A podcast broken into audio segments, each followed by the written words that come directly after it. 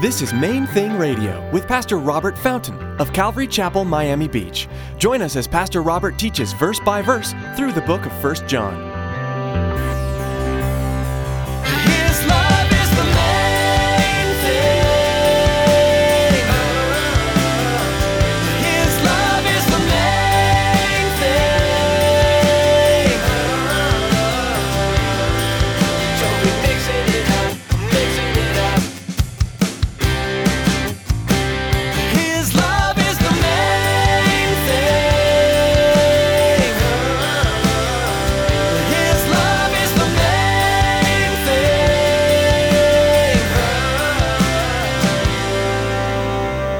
Bible says, Therefore, be imitators of God as dear children, and walk in love, as Christ also has loved us and given himself for us, an offering and a sweet sacrifice to God for a sweet smelling aroma.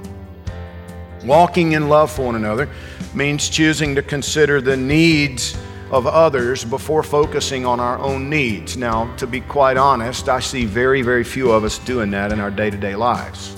As we explore the book of 2 John, Pastor Robert shows us how discord amongst believers is not unique or new to our day and age. Ever since the formation of the church, there have been disagreements on various issues. But as John says in this short book, the thing that sets us apart and unites us is the love of God. Stick around after today's message from Pastor Robert. I have quite a bit of information that I'd like to share with you our web address, podcast subscription information, and our contact information. Now, here's Pastor Robert with today's message.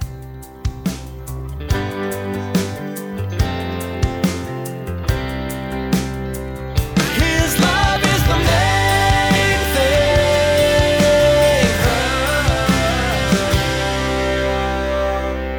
Before Elizabeth and I left for Guatemala, we finished our studies in the book of First John. So today we're going to dig into Second John.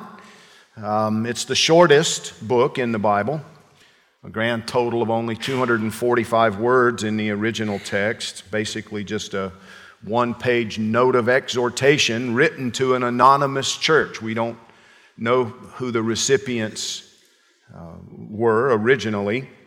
John doesn't even introduce himself really in the text, but it's been accepted throughout the centuries that he was the author. So let's read it and we'll, we'll back up and look at some details.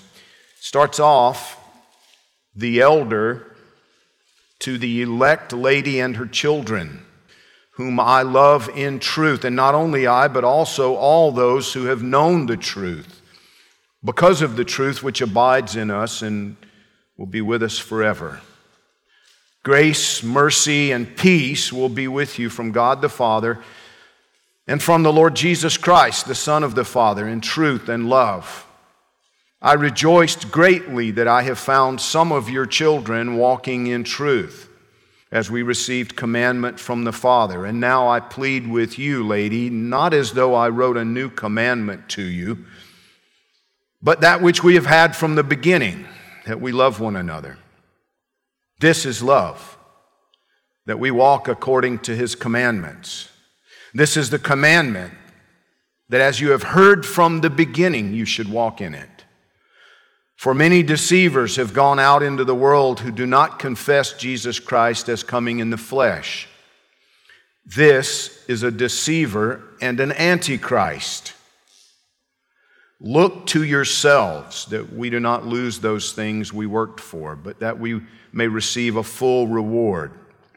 Whoever transgresses and does not abide in the doctrine of Christ does not have God. He who abides in the doctrine of Christ has both the Father and the Son. If anyone comes to you and does not bring this doctrine, do not receive him into your house nor greet him, for he who greets him shares in his evil deeds. Having many things to write to you, I did not wish to do so with paper and ink, but I hope to come to you and speak face to face, that our joy may be full. The children of your elect sister greet you. Amen. Now, the key verse in 2 John, in my opinion, is verse 7.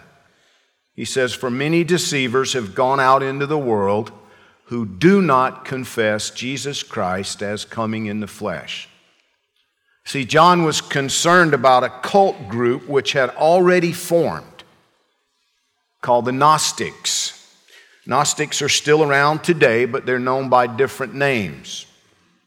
Christian scientists, Unitarian Universalists, there are a few others, but one of the key beliefs is that God did not actually come in the flesh in the person of Jesus Christ.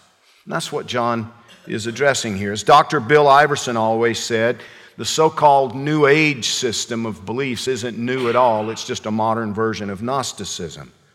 John tells us here that the spirit behind this heretical doctrine is the spirit of Antichrist. In other words, it's a demonic spirit who intends to try to replace Jesus in people's lives. And the Bible gives us two important mandates here in this little short note. Number one, he says, love one another. And he points out, it's not a new thing. Love one another. Verse 4 I rejoiced greatly that I found some of your children walking in truth as we received commandment from the Father. And now I plead with you, lady, not as though I wrote a new commandment to you, but that which we have had from the beginning, that we love one another. This is love, that we walk according to his commandments. This is the commandment, that as you've heard from the beginning, you should walk in it. John says this is not new stuff.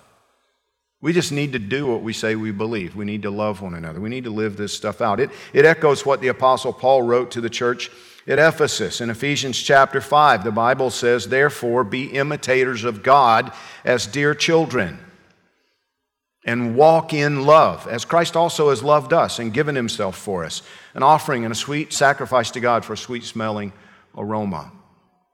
Walking in love for one another means choosing to consider the needs of others before focusing on our own needs. Now, to be quite honest, I see very, very few of us doing that in our day to day lives. The reality is, most of the Christian church in our world today is not actually following Christ. We're making up something different, calling it Christianity. But see, walking in love means that we choose to consider others. I remember a pastor's conference a number of years ago. I, I went there hoping to be able to just, you know, get away, get alone with the Lord, just kind of be there and worship and be fed myself, you know.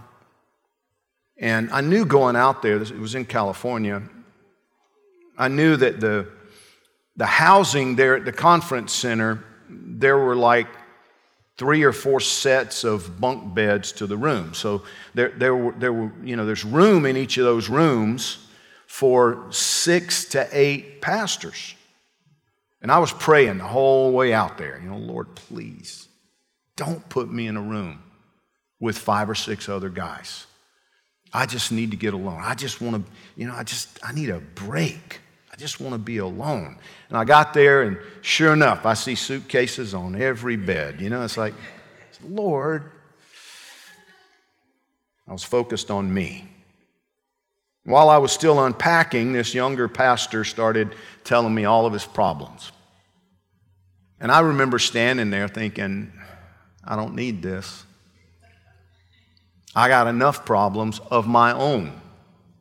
I don't want to hear about your problems. Now, all this is going on up here because I'm a good pastor. I kept my mouth shut. You understand what I'm saying?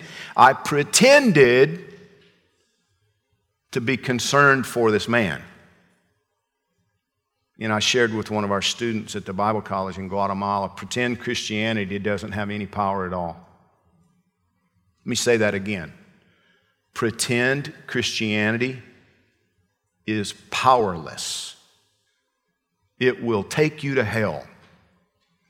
You understand what I'm saying? I grew up with an awful lot of pretend Christianity. I have pretended in my Christianity. I pretended that day for about a minute. I began to really listen to this guy. Because as he was talking, I was hearing my my own stuff. You know, the Bible says no temptation has overtaken you, but such as is common to man. In other words, what God is telling us is we all go through the same stuff. You're not the only one. And he was confronting me with that as I stood there listening to this pastor whine about the same stuff I was whining about. Do you understand what I'm saying?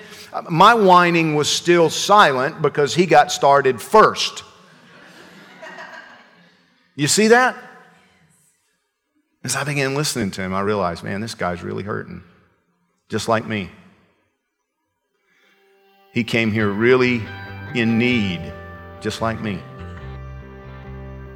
And both of us just need to go to the Lord.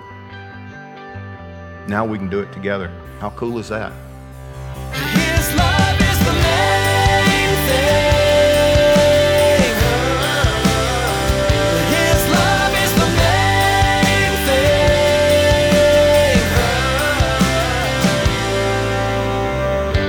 Thank you so much for joining us today. We are so excited. Opportunities to air Main Thing Radio are popping up all over the United States. We are so thankful to God for what He's doing. And we would love to see Main Thing Radio continue to expand, sharing the gospel, teaching God's Word all over the world. But of course, bringing you Main Thing Radio on this station comes at a cost. We purchase time on this radio station, and this program has been professionally produced. While we certainly don't want to pressure anyone into giving, we would like to ask that you prayerfully consider supporting Main Thing Radio. Your support will open up more doors for Main Thing Radio. To make a secure donation, please log on to mainthingradio.com and click on the donate button. Now here's Tracy with some more information about the Main Thing Radio podcast. Life these days moves fast. From one appointment to the next, most of us race through our days with blinding speed. Those in between moments are great opportunities to connect with God. Subscribe to the Main Thing Radio podcast to enjoy messages like you heard today, anytime, anywhere. Simply log on to mainthingradio.com and click on the podcast button. Thanks, Tracy. Join us next time for another edition of Main Thing Radio.